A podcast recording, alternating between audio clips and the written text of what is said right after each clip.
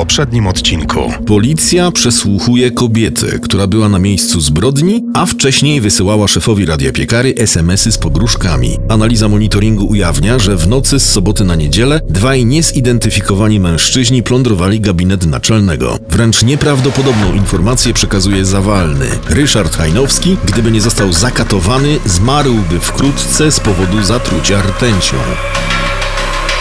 Piekary Śląskie, 7 grudnia, godzina 10.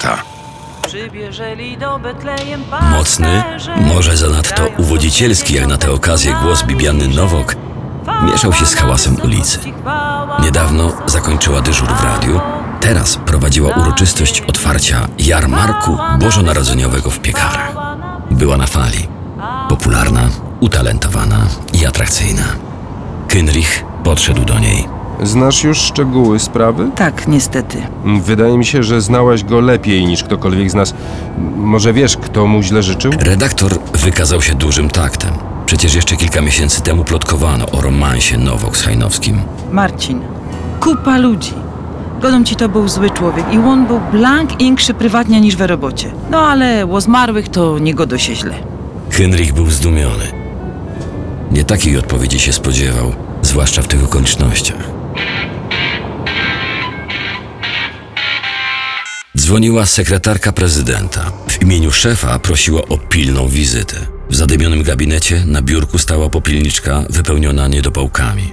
Nie widział jeszcze prezydenta w takim stanie, a znali się długo. Siadaj, Marcin. Wpieprzyłem się na minę. Bardzo żałuję, że postawiłem na tego Hajnowskiego. Chciałem mieć w radiu kogoś znanego. Henryk dowiedział się, że od dziś jest pełniącym obowiązki redaktora naczelnego.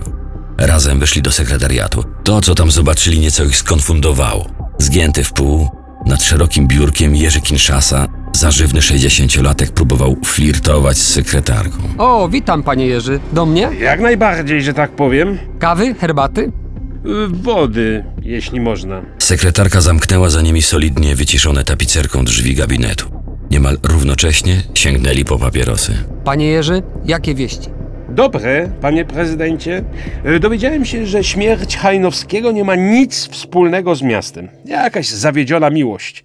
Obyczajówka, że tak powiem. Gdyby kamień, który spadł właśnie prezydentowi z serca, był prawdziwy, spowodowałby potężny łoskot.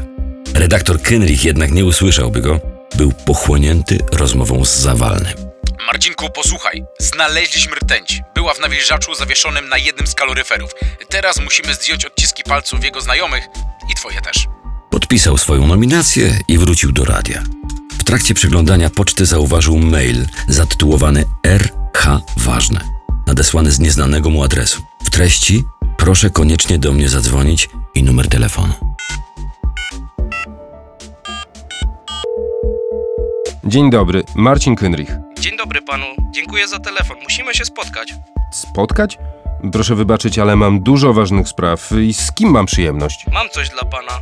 Od Ryszarda Hajnowskiego. Gańba.